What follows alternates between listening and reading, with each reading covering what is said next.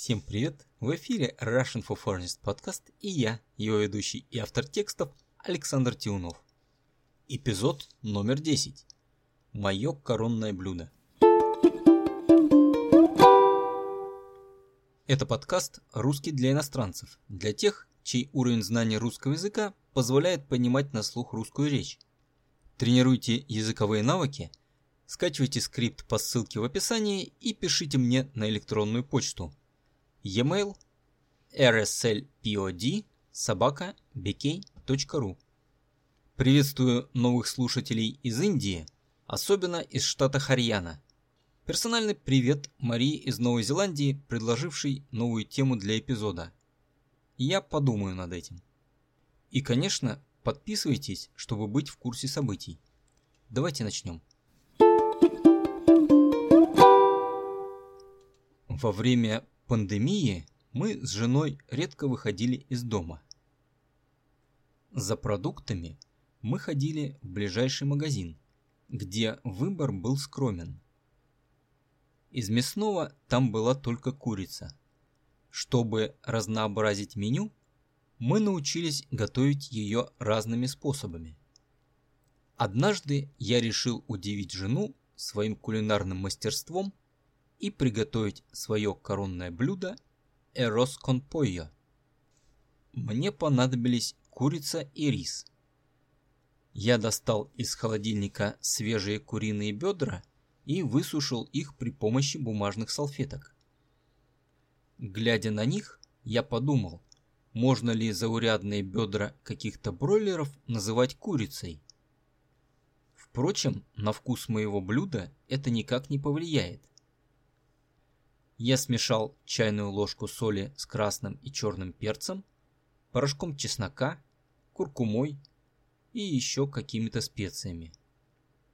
Нагрел в чугунном казане растительное масло и закинул туда куриные бедра с солью и специями. Обжарил с двух сторон до золотистого цвета. Затем переложил курицу на тарелку с помощью щипцов. Далее мне понадобились зеленый и красный перцы, помидор и одна луковица. У меня было все необходимое за исключением перцев и помидора. Я положил в казан мелко нарезанный лук и начал пассеровать его на слабом огне. Затем добавил тщательно промытый рис и стал его жарить, пока он не стал золотистым и ароматным после чего я смешал ложку кетчупа с водой и залил рис. В идеале объем жидкости должен быть в два раза больше объема риса и полностью его покрывать. Затем я добавил в казан курицу вместе с соком из тарелки. Доведя до кипения, я убавил огонь до минимума и поставил таймер на 30 минут. Самое время сделать паузу и приготовить салат, пока основное блюдо дойдет до готовности. Для салата я порезал огурцы, добавил рассольный сыр и оливковое масло. К тому времени, когда прозвенел таймер, кухня наполнилась ярким ароматом мексиканского блюда. Для идеального ужина оставался небольшой штрих – бокал сухого вина. И тут внезапно я вспомнил, что вина-то мы купить забыли. В этой истории я рассказал, как готовил блюдо мексиканской кухни «Эрос кон пойо». Давайте рассмотрим идиомы и фразеологизмы, которые нам встретились. В самом начале я упомянул пандемию. Пандемия существительная это очень сильная эпидемия, то есть ситуация, когда какая-то болезнь распространяется на весь мир. В данном случае я имел в виду пандемию коронавируса, известного как COVID-19. Весной 2020 года в России был официально объявлен локдаун, то есть рекомендация людям оставаться там, где они находятся. Кафе, рестораны и некоторые другие заведения были закрыты. но запрет на работу не затрагивал магазины, которые продавали еду. Я сказал, что выбор в магазине был скромен. Выбор существительное. В таком контексте означает ассортимент продуктов, то есть то, из чего можно выбирать.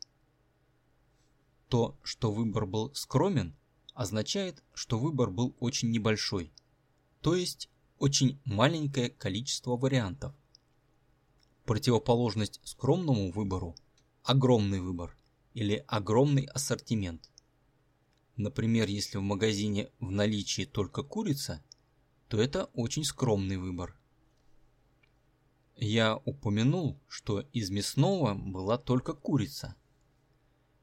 Мясное – это разговорное слово, которое объединяет все виды мяса, без уточнения животного. Например, можно сказать «иду в мясной отдел» или «Леди Гага опять надела мясное платье». И нам не важно, идет ли речь о говядине, свинине, крольчатине или, например, страусятине. Мы старались разнообразить свое меню. Разнообразить – глагол. Это значит сделать разнообразным, не повторяющимся. Меню – существительное – означает перечень кушаний, блюд и напитков, которые мы ежедневно едим. Есть и другие значения, например, в ресторанах меню – это список блюд, которые можно заказать для еды. Можно попросить подать меню, и вам дадут этот список на материальном носителе, например, на бумаге. В отличие от ресторанного меню, то меню, которое употребляется в истории, материального носителя не имеет. Я решил удивить жену своим кулинарным мастерством. Под кулинарным мастерством имеется в виду то, насколько хорошо я умею готовить. Я сказал, что собираюсь удивить, потому что собирался приготовить очень вкусно. Если бы у меня это не вышло, то я бы не удивил, а наоборот разочаровал в своем кулинарном мастерстве. Далее я упомянул свое коронное блюдо. Также можно еще сказать фирменное блюдо. Это такое блюдо, которое лучше всего у вас получается. Вы настолько хорошо его готовите, что ваши родные при любой возможности просят приготовить именно это блюдо, а не какое-либо другое. Неважно, как часто вы его готовите, но, как правило, никто из вашего окружения не может приготовить это блюдо лучше вас. Именно это и есть коронное блюдо. Я собирался приготовить эрос кон пойо. Это курица с рисом по-испански. Думаю, далеко не все русские знают, что значит эрос кон пойо. Почему я не назвал это блюдо просто курица с рисом? Дело в том, что это блюдо имеет свои особенности, в результате чего называть эрос кон пойо курицей с рисом не совсем правильно – Примерно как блюдо, известное как плов, называть рисом с мясом, хотя фактически оба названия правильные. Я назвал куриные бедра заурядными. Это прилагательное, которое означает обычные, посредственные, ничем не выделяющиеся. Если так сказать про какого-либо человека, то для него это может быть обидным. Бройлеры – это особая порода кур – у которой очень быстро растут цыплята. Все куриное мясо, которое есть в магазинах, как правило, мясо цыплят-бройлеров, выращенных на куриных фермах. Исключение так называемая фермерская или домашняя курица. Если бы бедра были от фермерской курицы, я бы не назвал их заурядными, поскольку они намного вкуснее, ну и, конечно же, дороже. Я готовил в чугунном казане – Казан – это определенный тип посуды для приготовления пищи, больше похожий на кастрюлю или сковороду с высокими стенками. Если дно у казана сферическое, то он напоминает котел. У моего казана дно плоское, поэтому он больше похож на высокую сковороду или широкую кастрюлю. Сам казан, как правило, очень тяжелый, поскольку сделан из чугуна и имеет толстые стенки. Это позволяет ему равномерно нагреваться и долго сохранять тепло. Далее я сказал, что мне потребовались зеленый и красный перцы. В данном случае перцы – это сочные плоды растения, называемого болгарский перец. Ранее, когда я упоминал, что смешал с солью красный и черный перец, речь шла об острой специи в виде порошка. Несмотря на одинаковое название, это слово имеет разное значение, понять которое можно только из контекста.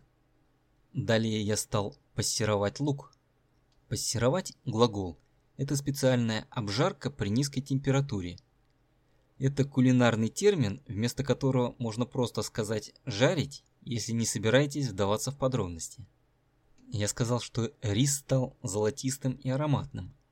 Ароматный – прилагательное, значит хорошо и приятно пахнущий. Далее я сказал, что в идеале объем жидкости должен быть в два раза больше, чем объем риса. В идеале устойчивое выражение, которое значит «в самом лучшем случае». То есть невозможно сделать лучше, чем в идеале. Например, в случае с рисом меньшее количество воды может привести к тому, что рис будет жестким, а если воды будет больше, то рис слишком сильно разварится и перестанет быть рассыпчатым, превратится в кашу. Далее я убавил огонь до минимума. Поскольку я готовлю на газовой плите, то это можно понимать буквально. Но так можно даже сказать, если плита электрическая.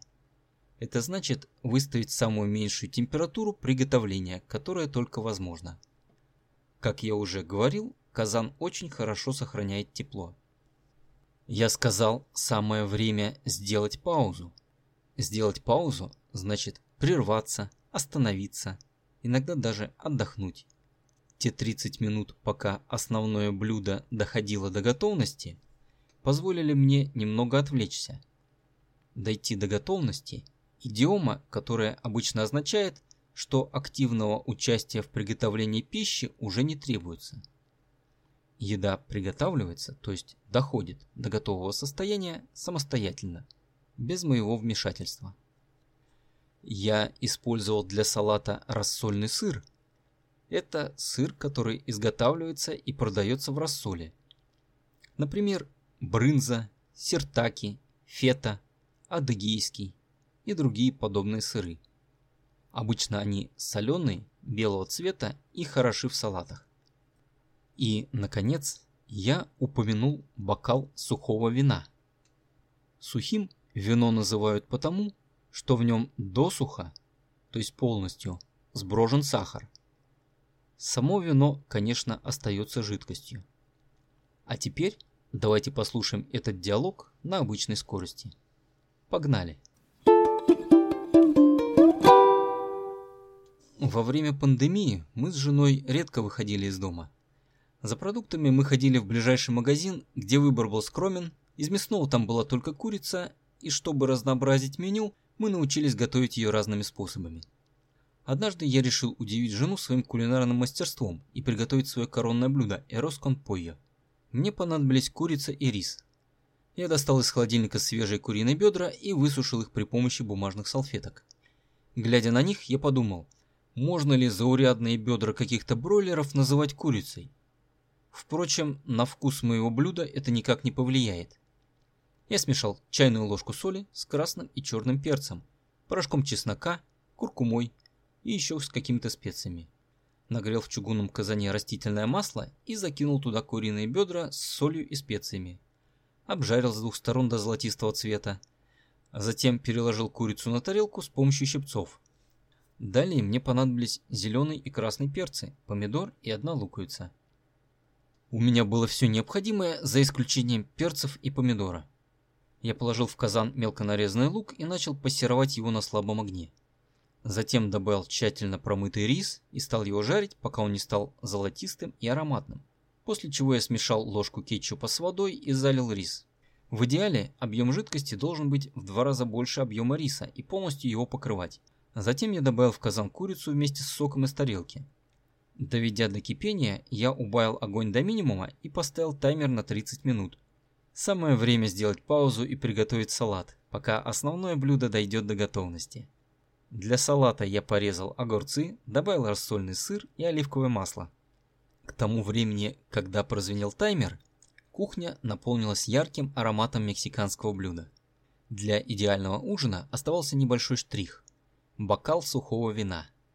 И тут внезапно я вспомнил, что вина-то мы купить забыли –